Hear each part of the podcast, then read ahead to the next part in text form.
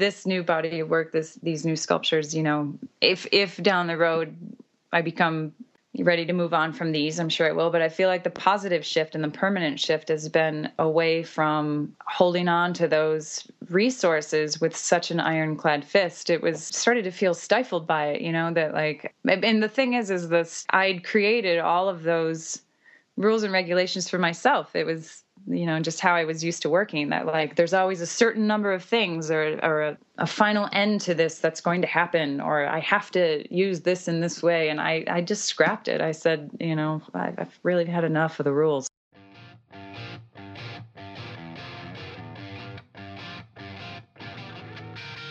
Welcome to the Studio Break podcast. I'm your host, David Linneweh. For today's 74th episode, we have Chicago artist Heather Mekkelson on discuss her work, which explores material through installation and most recently a series of sculptures for a show open right now and it runs through February 15th at 65 Grand in Chicago. It's called Now Slices, and we talk about that a bit later on in the podcast, so please stay tuned for that. If this is the first time you listen to Studio Break, we want to remind you that we have a number of different interviews available on studiobreak.com. Again, you can access all of the old episodes through the archive on the left sidebar. Each of those have images of the artist's work, links to their websites, links to the iTunes store if you want to subscribe to the podcast, and if that's not enough, you can like our Facebook page where we provide updates from some of our past guests, announce future guests, things like that. You can find us on Twitter at Studio Break, or if you want to follow me, I'm at David Linneweh. You can also follow us on Tumblr, Studio Dash Break. All right, that's all of the little things out of the way. Let's get to this interview with Heather Mekkelson. Stay tuned. Welcome to Studio Break. I'm happy to be joined this afternoon by Heather Mekkelson. How are you? I'm fine, thanks. It's great to have you on, and you know we've been kind of exchanging emails, and I don't know. One of the fun things about doing this is just all the all the people that I wind up, uh, you know, seeing their work and becoming interested. So uh, again, thanks for taking the time. I appreciate it. Thank you. And so we were just kind of, you know, meeting each other, I guess, virtually. But um, could you kind of uh, maybe give me a background on uh, where you're from? I was born in New York, upstate New York, and um, uh, my family moved around a lot down uh, down the East Coast, down into the South. We moved like every, I'd say every six months to a year, and then. Um, we landed in Ohio finally, and I kind of spent some formative years there. Um, and then uh, for my last years of high school, I wound up in Indianapolis, went to Purdue University for two years, transferred to the School of the Art Institute in 95, and um, have just been kind of sitting in one place since then. okay. Yeah, it seems again, uh, just in terms of just uh, seeing where you've been showing and, and things like that. It, you know, you're certainly very, very active in Chicago. So, yes, I've been here a long time. And so, so was art something that you were always interested in, in, in pursuing or growing up as? And again, it's it's such a repetitory kind of thing for me. But I'm I'm always just kind of curious if uh, you were the drawer or you know somebody that came to it much later. But um, I mean, I guess I always I I'm sure I like all kids, I was super creative, you know, but no, mm-hmm. I didn't set out to be an artist at all. I was really interested in the sciences and um, and really had no plans whatsoever. I didn't even think art could be a career, but um, I was really sort of set on going into something like medicine. Um, mm-hmm. I think around my senior year of high school, I uh, I took an art history class, and I mean, I'd been taking art classes through high school, but it was just one thing among many that I was into. Um, but that art history class that I took was really um, formative for me, and I, I think at that point too, I was in a really small high school. Like I graduated with maybe 55 or 60 people. It was very small. Right, right. And um, and having been a sort of jack of all trades, prior to that, I noticed that you know th- there wasn't like the, the, the token art girl in my mm-hmm. class, and so I sort of fell into that role, and um, and then, but I was was still very much interested in.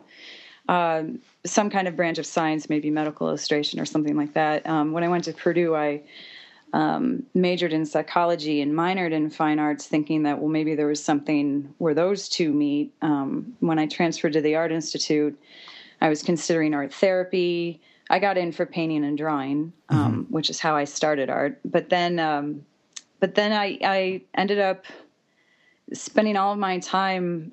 I shouldn't even say this, but I skipped a bunch of classes to I skipped a bunch of painting classes to right, make sculptures, right. and I was like, oh, I should really just take sculpture classes. Oh no, so that's then I that's perfect. Go ahead.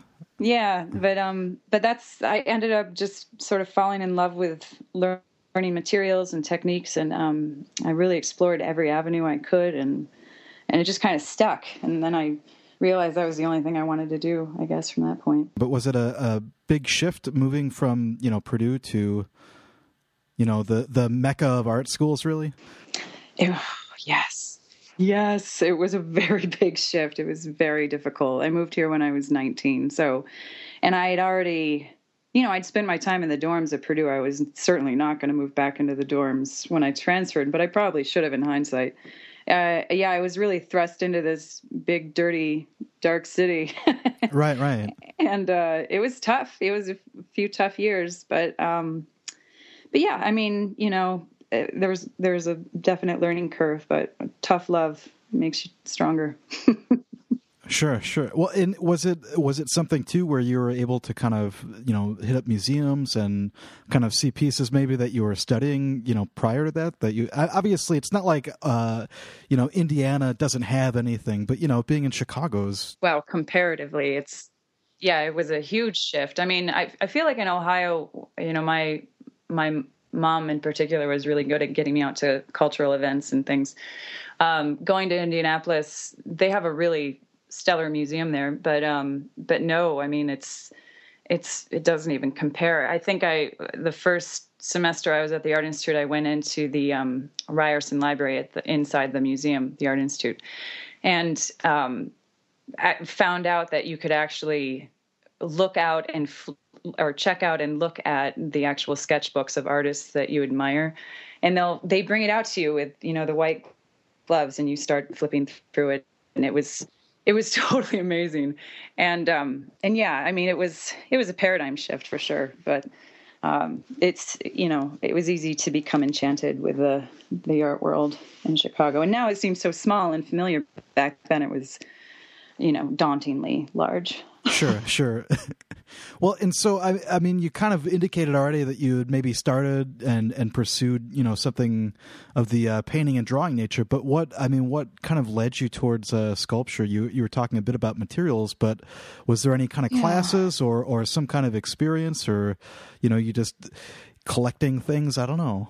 Yeah, I guess I was sort of collecting things, and I was um playing around with these sort of marionette forms. I think was the first thing. I mean, I, I, when I transferred, I had a few too many academics and not enough studios, and so, um, but I had most of the core requirements taken, and so I took a 3D class, and I'd never actually liked 3D whatsoever. Um, but that class got me thinking in just sort of a different way, and I think the problem solving that comes with you know working with materials in the three dimensional sense and how they transform, and also the um, just the conceptual implications of like what you choose to use and how you use it and how you can transform those things. All of that became so enriching to the way I was thinking. Whereas painting and drawing, I was and you know I've I was always very good technically, but I just never really had the inspiration for the subject matter, I guess. And uh, so I signed up for um, metalworking course with Lisa Norton, and she ended up becoming a mentor for me throughout the rest of my undergraduate years. And we did some independent advisor um, courses that way and stuff. So I, I, think from that point on, it was metalworking. I, you know, learned woodworking. I learned foundry techniques. I um, anything and everything that I could sink my teeth into. It was, you know, I was kind of rabid to find out and learn as much as I could about materials and how to how to manipulate them. And so at the time, I mean, obviously, like in, in terms of like introductory courses, you might be doing something that are, I don't know, just kind of assignment based. But in terms mm-hmm. of things that you wanted to make after that, then, um, mm-hmm. you know, what what were you interested in? Because it sounds like again, you had a lot of technical proficiency to maybe, you know, explore a lot of different things. You know, I've always, I guess, the science interest always carried through because there was always some kind of like first it was a lot of um, not uh, I wouldn't I wouldn't say like figurative sculpture, but a lot of sculptures that had to do with um, body systems and movements and just the, the mechanics of the body. And then um, and then I got really into some site specific work when I was a student at Oxbow. I took a course in, of um, site specific art in the landscape, and that was I think the first time that I just had that complete wow moment of um, making something and, and feeling so sublimely happy making it. And so I kind of continued on that front for a while, um, really thinking about place and location and reacting to sites in particular. Um, and so then it, it, sort of took a little bit of an abstract turn. So, uh, and then the landscape thing, you know, that kind of filtered back in through my work up until, uh, gosh, from the time I graduated from the Art Institute in 99, probably all the way up to 2005 uh, when I entered grad school, things I started to look at things uh, with a different spin. That's kind of what is more reflective of maybe the the work that's representative on your on your site. Those bodies of work. Yeah, that that big body of work that's up on my website right now is um, that was all under the heading of debris field, and that was something that I started in grad school um, that dealt with the aftermath of natural disasters and um, you know from from living in a bunch of different places that were prone to natural disasters, you know, we'd evacuated from hurricanes in Florida and and certainly had our fair share of tornado warnings in Ohio and, and that sort of thing. Um, but I think the turning point for me was uh, watching Hurricane Katrina hit and having it televised was just horrific, but horrifically fascinating. I couldn't turn away, and I started to feel that. Um, that sort of helplessness and that uh, guilt of always having escaped the disaster unscathed and and I really wanted the I, I, was getting frustrated with how the attention to this disruptions in people's normal lives it was you know the attention span was pretty short and so I kind of wanted to create like this temporal hiccup that would freeze the aftermath um, and turn it into this um, sort of like a resonating garden of detritus.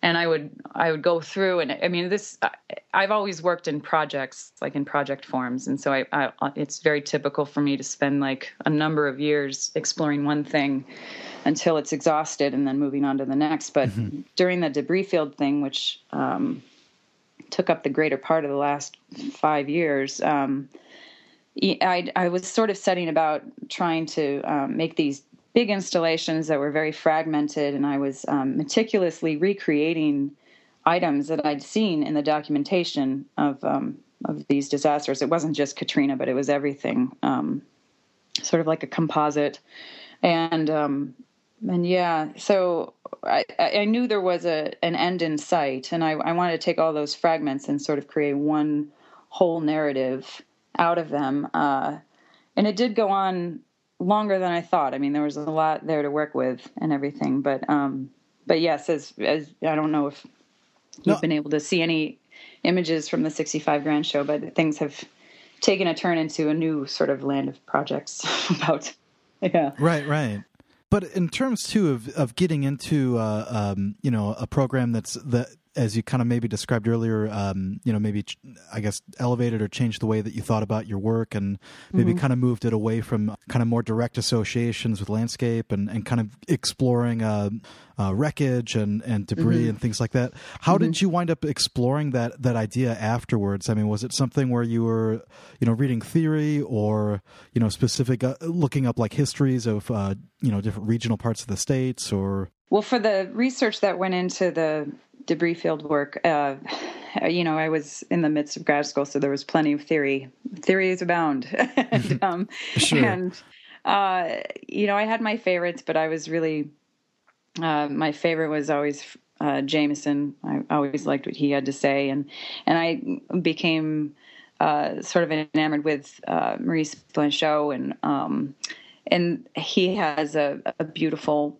book of fragments on writing about the the ruin. And and so the i mean i i think overall the idea of ruin like what our ruins would look like um, was a sort of pervasive idea behind that. And then um, there were other things too. I mean i started to read about uh, victims from traumatic experiences and how they react um, with you know large uh, verbal gaps in their stories. There would be long pauses and silences that things of just that just couldn't be explained. And so I was thinking about that as far as how that would translate into a physical object or a physical installation with the negative spaces in between the uh, you know the detritus, and it was all very. Um, fascinating for me. I mean, I, there was there was a large vocabulary of I, I, called it a vocabulary, but it was a, a, long list of items that I, I just kept seeing as I would sort of flip through the documentation over and over. And Roland Barthes, with his idea of the studium and the punctum, um, was also very, um, very much a part of that. Of like the thing that pierces you is the punctum. It's not the thing in the photograph that you're supposed to be attracted to. It's the thing that haunts you and and won't let go. Um, and so, it, yeah, it really was all encompassing. I mean, I, I think I looked at it from every angle. And then, having looked through so much of the photo documentation of disasters, I started to think about photography itself as a ruin and um, reading more about that in um, Camera Lucida and, and that sort of uh, vein of writing. Uh, yeah, I mean, it really did it had tentacles in I think everything that surrounded it. I was going to say too. I mean, is that something that made you I don't know, cha- like change the way that you looked about your things, the things that you know you've kind of accumulated over your life? Yes, that's a great question. Very much so. Yeah, I, I mean, and I started thinking about how, um, you know, this interruption normalcy, like the the the whole story of these events to me were summed up in these very personal items from people like uh, you know someone's china pattern that was thrown two miles across their land. And um, and and how that in itself was such a succinct emblem of the disruption of their lives that happened in a split second. And um, and so I would look around at the things in my own life and and yeah I mean it was you know it's um, it was a little bit apocalyptic in a way because not to make light of it or anything, but you know, it's it, it was a um, it it really did. It can take you to a very dark place, and when you're looking through the ruins of somebody's life, and you start to see your own life as very and the the sort of solid home that you create it becomes or seems very impermanent after a while i suppose yeah it's it's really it's interesting in, in terms of just thinking about something to kind of become in, i don't know interested in Mm-hmm. You know, and, and again, it's maybe that's just uh, the curiosity in anyone, but you kind of I, I find myself for some reason, and of course I'll edit this out because it makes me sound extremely creepy. Um, I I well, I don't know what it is. I like movies about serial killers. There's something about hmm. there's something about some compulsive nature that like the morbid curiosity. Yeah, I don't know. definitely gonna edit this out because I'll sound terrible. But well, I mean, there's something about that. You know, you want to kind of find some meaning for something, maybe, or yeah it's like trying to make sense of the worst thing you can imagine. Exactly. And that's like a big part of it is this human compulsion to constantly make sense of this thing that is incomprehensible. You know, I mean, for for, for those of us who are just watching and helpless, it's it's very difficult to comprehend the magnitude of what that must feel like. And and there were always signs i should say in those installations the debris field installations there were always signs of mitigation of like you know post event recovery. And i i had to always shine a light on the fact that we are a very driven species to recover. We constantly try to make sense of the chaos. We you know we grid out. Even with airline disasters, the way they recreate them in this gridded space to try and put them back together and to make sense of them. And so, in in the end, in hindsight, I look back at those installations and I see I see them sort of at the meeting point between forensics and memorial. That in some way they're trying to make sense of it, and the other way they're trying to just remember and focus on what others have lost. And I, you know, I felt very strongly about it, but I also began to feel incredibly inadequate as as someone who you know would be able to really get people to look mm-hmm. and pause and think about it i i think you get to a point where um, you know as an artist you you see the, the, sort of finite capabilities that you have to affect society and the world around you and um, i think when i got to that point i was like it's it's time to to move along. Right, right. Well, and I guess too to to be very specific about those pieces for a bit before we you know move on to what you're currently working on. So in terms sure. of you know these objects that you kind of record or kind of you know sounds like compulsively record. mm-hmm, yeah. but I mean, so then, so then you're are are you kind of recreating all of these from objects that you're buying? Are you finding any objects and kind of incorporating them back into these installations, or how does that process work? The process worked in that I would I would see the object. Say say for example, I would see. Um, uh, you know, a, pair, a, set of white mini blinds that had been tangled up and and, and thrown around, and then there was maybe like a, a, handbag wrapped in it or something. And so I would go out and I would purchase a, a new set of white mini blinds to the dimensions that I thought the that was represented in the photograph, and then I, I basically would act as the destructive force, um, and I would I would do all sorts of acts upon them to to get them to look um, convincing, and then in some cases. Uh, I was able to find like new materials and I would use those. But I, I never, once I really figured out what I wanted the parameters of the process to be, I really avoided the sort of found object or the um, the worn out, already sort of destroyed object because it, it had a different, you know, the things that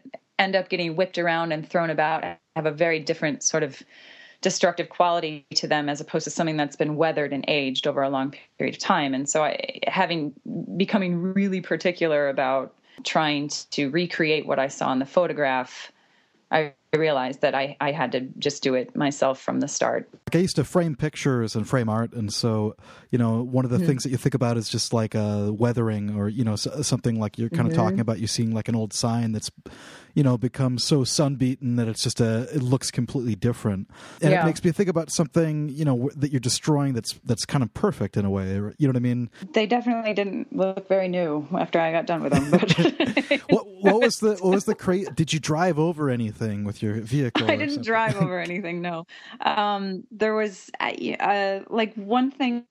I guess uh, this would be a good example. Like there was um, oftentimes this very weathered looking plastic sheeting or something like a, a polyethylene film, you know, that would be um, hanging in tatters. And, and so having a new roll of polyethylene film, I was thinking about what would have actually caused all of the abrasions and the tattering. And so then I would take things like, um, you know, roof shingles, asphalt roof shingles, and I would sand down the plastic very you know meticulously but with a roof shingle. And i would um i would pierce it through with like a, a wooden stake or something like that to give it you know as as much to ground it in as much truth as i could. But um some things were were very much um almost like faux finishing where you you know put on a surface like you apply a surface to something that's just going to give it a different kind of tint or hue or something to that effect. But um, but yeah, there was there was no driving over anything, not not not that I can remember. But um, but there's certainly was a lot of uh, abrading and pounding and shaping and and whatever you can think of. I mean, a lot of the things ended up being coated in sand, which you know entailed using a lot of different adhesives. And um, I even at one point got so crazy enough to um, to make my own sort of um, grit, if you will, mm-hmm. like um, you know finding little tiny bits of clay or like the the little pebbles on top of the shingles i would take those off and and those would be adhered to one of the some of the objects too so it uh, I, I, would also use a lot of liquid starch if it was something fabric based so that it would hold its sort of shape and become this very stiff sculpture in itself. Um, I'm trying to think what else. There was a there was a lot of casting of cement. There was um, I, I would do a lot with lighting also. So I would, uh, the shadows and the light would become part of the formal compositions as well. I, I also forgot to mention the fact that when I was actually installing the objects to make the full installations, I would, for my own purposes and my own entertainment, I would um, I would look at these paintings of um, of disasters, you know, um, from romantic masters like Géricault and Turner, and um, think about how they also were trying to put this human compulsion of order on top of chaos by by aestheticizing the event, and um, you know their their formal tools, their formal compositional tools, would become uh, something to sort of help me make sense of what I was going to do with the room, and and I never, I, I didn't actually share those you know during the shows or the exhibitions um, occasionally you know during artist talks they would they would be shown or or in publications they might be referenced but that was really more of a studio tool for me in terms of designing an installation you know mm-hmm. how, how did that process work in, in terms of did you kind of usually like acquire the spaces and then you have to figure out what you're going to do with them because I, I think one of the maybe misconceptions that I don't know somebody just coming to it might have is is to think like oh this looks so random but obviously you know you're describing a very labor laborsome process in terms of yeah. how to manipulate all these all these uh, components to it they were always very considered. It really depended on the the space itself. And when I was at UIC, you know, they had a variety of spaces that we would put up our our work in for um, the critiques and and you were you know certainly able to use those spaces for practicing whatever you needed to do and so with those I, I had an idea of what I was getting into and I would have lots I would have the luxury of of looking at that space for you know weeks in advance when it was in a gallery setting I you know would familiarize myself with that too and I would look at the angles of the space, the light that was there. Um, it, the there's one sort of offshoot of the debris field project called limited entry that I did in a, an apartment gallery here in Chicago that was in a basement. The basement was already decorated like a 1960s rec room and it, they had had some like water damage around the bottom but you know I got to the point where I was realizing that these installations were were really activating the space already so that you would become very attuned to things like cracks in the walls and water damage and f- marks on the floors and everything else. So I would end up really reacting to the site in that way and trying to capitalize on what was already there but then i would i would also create these sweet spots within the installations that were marked out by a particular item usually one that had a lot of personal value to me um, and that sweet spot would if someone were to find it, would uh, indicate sort of the perfect formal composition of the installation. Uh, it's not to say that you couldn't walk through the installations because I really, um, I really wanted people to walk through it and, and see things that would, you know, jog their own memory and um, of things that were familiar to them. But um, but yeah, within the within the space themselves, these sweet spots would would have, to me anyway, the the sort of perfect perspective of how to look at it. You know, you kind of bring up something that's that's interesting me at least to think about is um, you know, just the way that, that people kind of receive them and interacted with them. Was that something that I don't know, changed the way that you you thought about them or the way that you designed them or I actually started to capitalize on people's hesitations for the for the installation that was in the Museum of Contemporary Photography they had included me in a show called Photo Dimensional, and um, it was since my work related so much to photographs and really bringing them into the three dimensional form.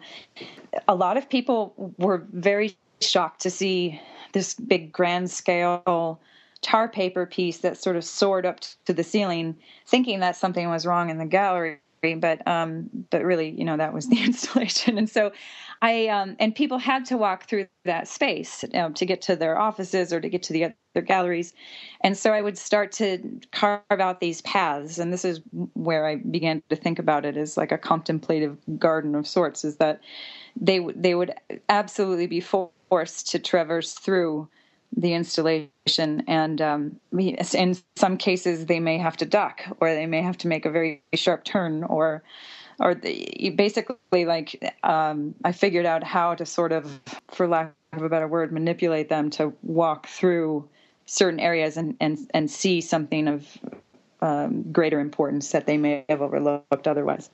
That's really kind of interesting to think about. In hindsight it's it's funny because i'm I'm you know I always I always like usually to leave as much freedom to my to the viewer as possible you know so that they can make their own determinations of things. But yes it's it's funny when you work within an entire space and you have a you know your room is like the canvas you you really do have to think about how to orchestrate movement and stuff. And and it was it was always true that i these these installations were terrible for openings. They're just terrible for a crowd. Like it's supposed right. to be it's supposed to be a very quiet um still place to walk through and and um and you you probably and to see the different perspectives within it too it was always very tricky when there were too many people milling about it's interesting because it's also then kind of like I don't know in terms of a something that requires a little bit of you know ac- you know activation and participation from the you know the person trying to experience it which i mean that could be said for anything but maybe in this case mm-hmm. it might be a little bit different too if you're kind of wandering through something or you know finding these areas that have really good you know formal uh, compositions. Yeah I, I, you know it's it was it was always sort of meant to be a contemplative space for one or maybe a few people to be in at the same time but but there were always there was always something to discover whether it was you know a little tiny piece of jewelry sticking out of a jewelry box or or reading the title of the paperback that was included in there or um, you know looking inside a bin and seeing the bags of photographs that had been waterlogged or there was um, there were lots of little little treasures to find within it that I, oh, I was hoping I'd always hoped that people would take the time to discover. What kind of led you uh, uh, away towards, I guess, more of what you're you're work, working on currently? I'd always worked in sort of project mode, and uh, even before grad school, I I'd had um, a few bodies of work that I spent years doing. And then you know once those had become exhausted i would uh, find something else. For this one in particular for the debris field moving away from that it was it was probably a long time coming. But um you know despite the feelings of being an inadequate spokesperson for victims of disasters i i was actually it was wearing thin on my soul not to sound really melodramatic but you know flipping through thousands of post disaster right. photographs and stuff. It um it had gotten to a point where i was realizing that my affect was changing and um and i think after the tsunami in japan it, and and seeing how that documentation was it was a new kind of documentation that we saw for that. It was in real time and it was um per the personal point of view was represented quite a bit. And um and i that to me was that was the terminus. That was just where it stopped. I i couldn't I just couldn't face um, having to dive into that yet again, and and I I felt like I was really sort of cheating the subject matter at a point where you know I was I my investment was slipping in it, and I was becoming interested in other things, and so there was a there was a transitional moment where I think 2012 I had a two person show at Roots and Culture and the work that I showed in there was we we called the show Invisible Apocalypse but I was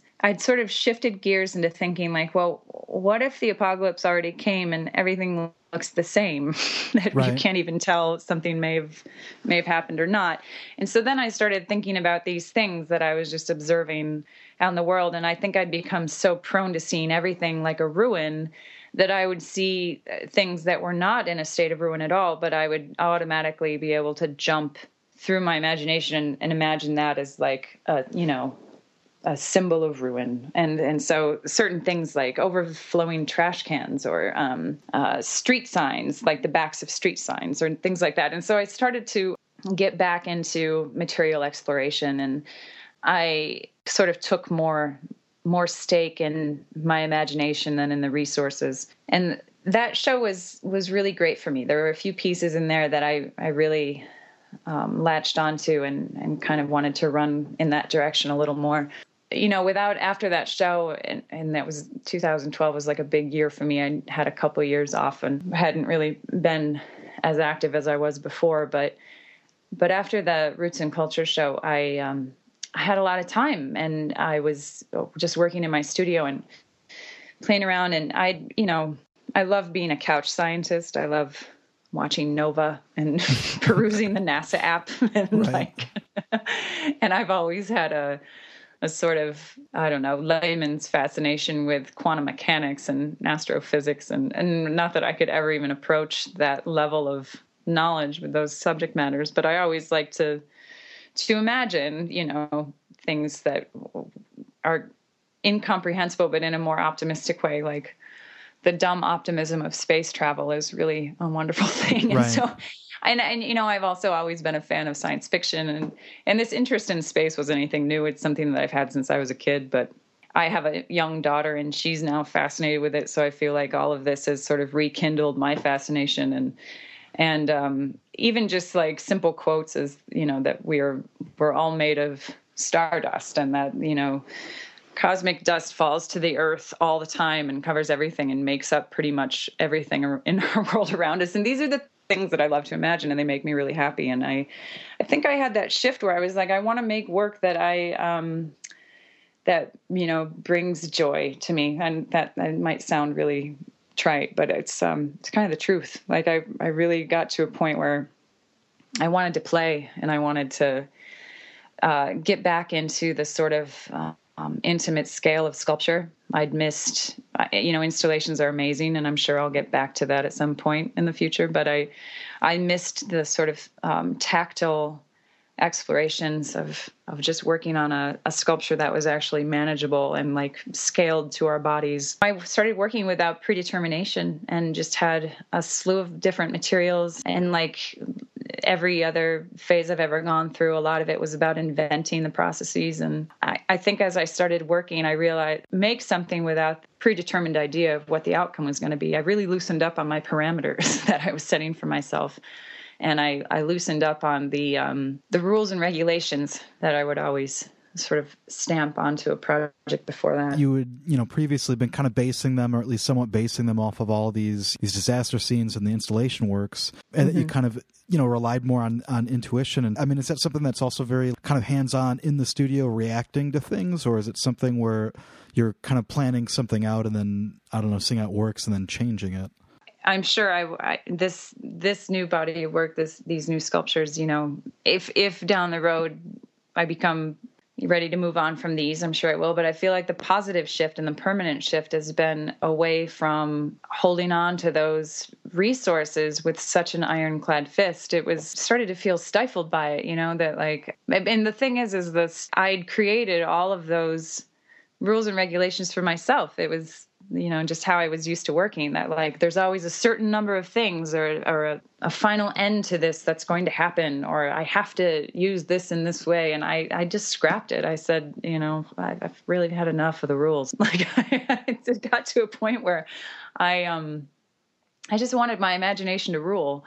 And it's uh and i know that like i still have resources and i know i will always always be interested in subject matter and I will always look at things and and have those images or stories or whatever they'll be burned onto my brain and they'll they'll filter through more naturally and I um I wanted to trust that again. I, I felt like I'd always I'd become so reliant on um the parameters of the resources that moving away from it and just letting it sift into the work naturally was it was great. It was i mean i was having a lot of fun in the studio. I was having a great time. And i um i wanted to be there. I wanted to, to do as much as i could. It didn't feel like work at all. It was it was exactly what I needed. I think. Gosh, it's it's it really brings up something interesting to me in that you know it's it's almost like working from direct observation versus going to abstraction in a way. In a way, yeah. It sounds like too like a desire previously to kind of really live up to the expectation of you know recreating this really precious thing for mm-hmm. someone. So it's it's very it's a really interesting idea thanks it's it that's very that's totally right on i mean it was it was like living up to the expectations that if if somebody questioned it, I always had something to fall back on and say, but no, it really, it really was represented like this, and I'm just the just the one acting upon it, you know. But, but yeah, I mean, I, I, I do feel like a lot of this. I mean, the new work is it um it harkens back a lot to the the projects and the work that I was doing before grad school, like um, you know, a lot the these I'd been making these um compressed soil slabs for a number of years, and they were like one one square foot of soil that had been pressed. I'd made I'd like engineered and made this sort of um, soil press, and I'd go around to these sites and I'd pick up five gallons of soil from these sites and I'd bring it back to the studio and add a little bit of water and put it in this press, and then eventually it would come out like this um, solid brick of soil. And um and and I'd made I think like 36 of these but they and they'd done a great service to me. Like I'd shown them at some museums and I had a good solo show with them and it it, um, it was really great. But it, that also was a bit of an abstracted form of a landscape situation. And so and I sort of feel like um and also you know a very tidy sort of size very tidy sculptural size. And so going into this um the work that's in the show right now is um, there's nothing uh, too grandiose in scale. There's nothing too miniature. This is all like uh, it's it's a very familiar sort of scale to me, but it's also familiar, I think, because it's it's sort of trying to bring these very lofty ideas down to you know the scale of somebody's kitchen table or their backyard mm-hmm. or things that are like very easy to understand hence the dumb optimism. But yeah. I think it does and it, it, it, i think it's really interesting too to, to think about the way that you, you'd probably have to change too in terms of or at least the way that it changes. Like you can you know instead of having an installation where maybe you have a set amount of time you know to to rock the space so to say it's like you've mm-hmm. got you've got time to kind of really almost kind of finesse um, some of the pieces sure. i mean is it something where too like you some pieces are very kind of easy to come together at least they seem like, like they are mm-hmm. um, and then some are kind of like labored over yeah i think so i think um, uh, each one is kind of like uh, its own it has its own personality. You know, some of these things had been lurking around my studio for probably a year or more in some form or another. And, and over time, there would be very small moves made to these components that are now parts of the sculptures and eventually yeah it was all about finessing that was the play it was like revisiting when i wanted to leaving it alone for months at a time and it, when i was working on it i i had no uh, show scheduled for them whatsoever. I was just just making for the sake of making, and um, and that was that was a luxury. It was really great to just be able to sit back and look and revisit it day after day and then say oh no that needs to move over one inch or whatever needed to happen but yeah these all of the i think i would say 80% of the pieces in there went through some pretty long stages of transformation um, there are a few that you know i I planned ahead for. I planned I would plan ahead and then make a quick move and then it was ready to go. But yeah, they kind of took a whole whole range of different techniques and time. Well, and, and is this also something like like you were saying before, where you're kind of thinking about sorry outer space? There's no yeah. there's no there's no real way to say it because I mean obviously I you know, that's exactly you think about the titles, you know, like obviously like and again the the you know the image that I'm I'm sure at this point everybody you know that's seen the show card is, is probably like whoa, you know the and obviously you know you've got titles like Blue Crater, Event Horizon, right. Uh, Planet Planet 13.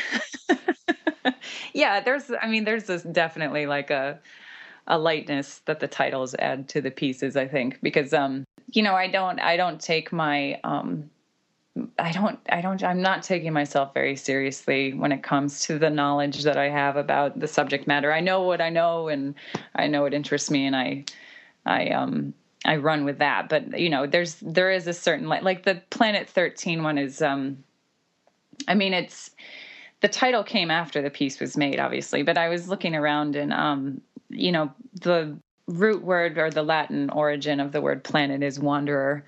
And so I really wanted something about how, um, calling that one a wanderer, but I, it just wasn't working for me. And then I had read something that was recently posted about how there's three classifications of planets, and there's actually 12 planets in our solar system rather than the eight classical ones that we always think of. Um, there's also the Plutons and the dwarf planets. So if you consider all of them, there's 12 planets. And so Planet 13 just kind of made me chuckle a little bit because it sounds like a really unlucky planet. And this planet, the sculpture itself has like a ring of of brass nails around it, um, looking pretty ominous, but in like a very tongue in cheek way. And so, so that one I, you know, had to had to run with that one. And then um, Event Horizon was uh, for the piece that I was affectionately calling the black hole. And um, and as I'm learning more about the black holes, they um, they call the surface of a black hole the event horizon because that's as far as they can receive data from. They can't, you know, obviously inside the black hole it doesn't send any information back. Um, and and there was also something i mean this is total tangent but i was also really fascinated to find out that black holes are really only they only average to be a few kilometers across. They're really small. Hmm. and for some reason i'd always thought that they were like these big giant you know enormous gaps in space that would just absorb everything around them but in actuality they're just like potholes in space if nothing else.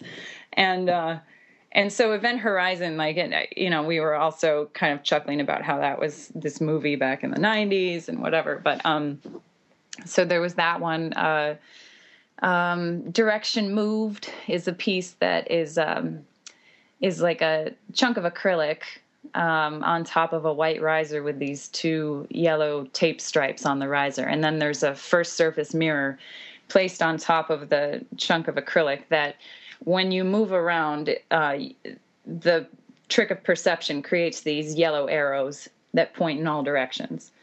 And um, I mean, it really is like a, a trick of the eye. And it's um, so that one seemed kind of, you know, right for that. Um, Velocity and Stillness uh, is a window piece. I don't know if you saw that one yet. It's it's a mm-hmm. big piece of beam splitter glass, and it's got this um, metal alloy sort of drips and runs that run horizontal across the surface of it, and it's it's placed perpendicular to the to the ground, so it's it's up like a window almost. But um, but that uh, that idea of like how it when, as soon as I turned it, it seemed like it was traveling at a very fast speed. So that's the velocity, but it's frozen in its one state, so that's the stillness. And uh, I'm trying to think of what the other ones were. Oh yeah, waning gibbous is like a well, it's a moon phase. When I see it, it's a moon phase. It's a recycled plastic um, circle of um, probably about an inch thick, and I think it's about 20 inches across. Um, I coated that in iron filings, so eventually it's going to slowly rust over time, depending on the moisture in the air.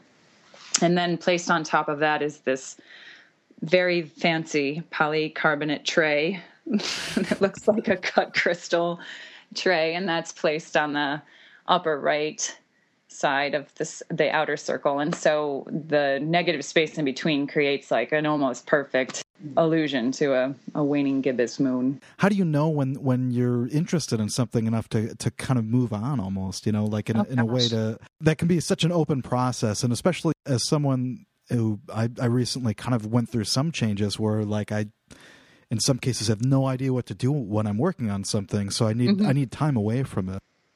Yeah. But I mean, what what is it for you now, anyways, that you kind of feel like you know? I think I can move on from this. I think this is like kind of interesting, almost enough. I don't know. It's almost like you're you're posing a question. It seems like I don't know. Yeah.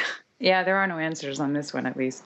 I don't know if I've ever given answers. It's they've always been questions, but um, but I guess uh, you know I mean, I think my goal at this state is for me, I would say right now, when I stop enjoying it, I, I think it's time to turn the corner and try something else. I mean, I mean, I'm not, I'm at the point now where I have a very rigid schedule for my studio time of what's available and what is not. And, uh, and I'm not going to waste time in there struggling with something.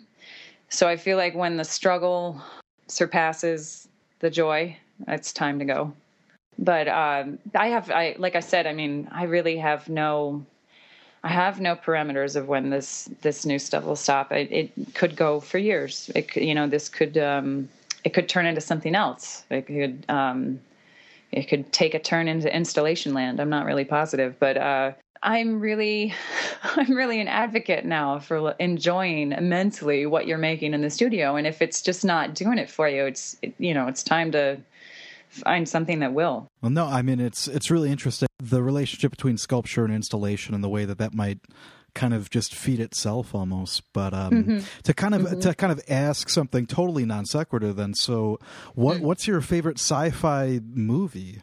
My favorite sci-fi movie? Oh my gosh. Um, I have I'm a huge Joss Whedon fan, mm-hmm. so I really, really love um, Serenity. I think that's a great one. Uh, I like the whole Firefly series that he did. The sort of Western outer space thing was pretty great. Um, I think also I haven't seen Gravity yet. but um, I had a friend who was like, "Yeah, it was okay." I usually trust what he says about movies, but I was really hoping to be completely enamored with it. Um, so I need to still see that. Um, I haven't had much movie time lately. Uh, I have. I think I have more like um, science fiction books that I'm I'm super into.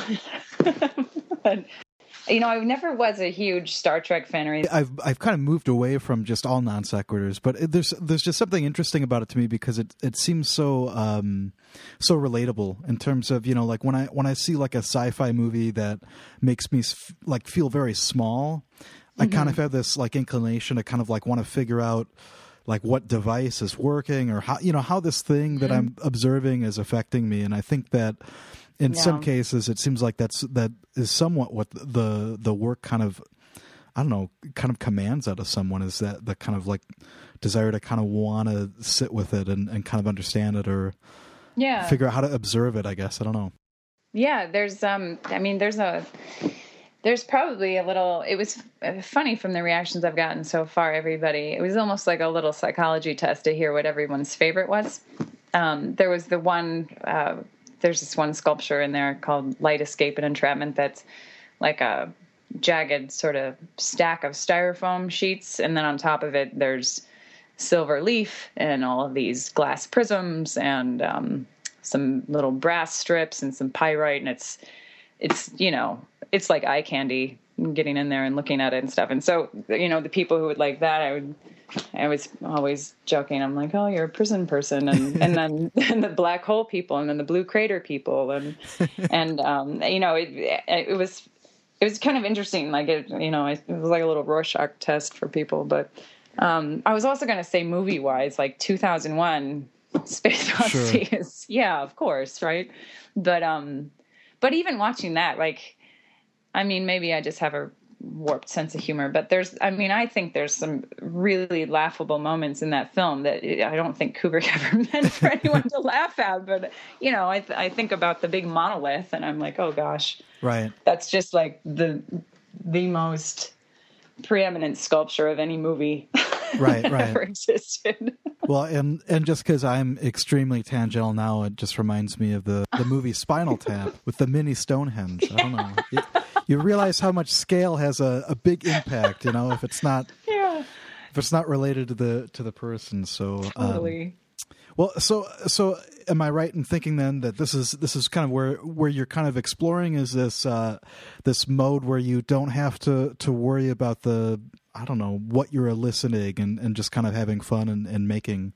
Probably oversimplifies it, but I I mean this is my primary mode right now is you know approaching it with some wonderment, like trying to really enjoy imagining and to practice inventing new materials and processes and and it's it really is about like it's it's a giant experiment right now but the you know there's no end goal in mind i guess and when you know when i see the piece and when i know it's done to me it looks like it's always existed you know and so that's kind of when i think it's final is like oh well there it is. That's how it's always been.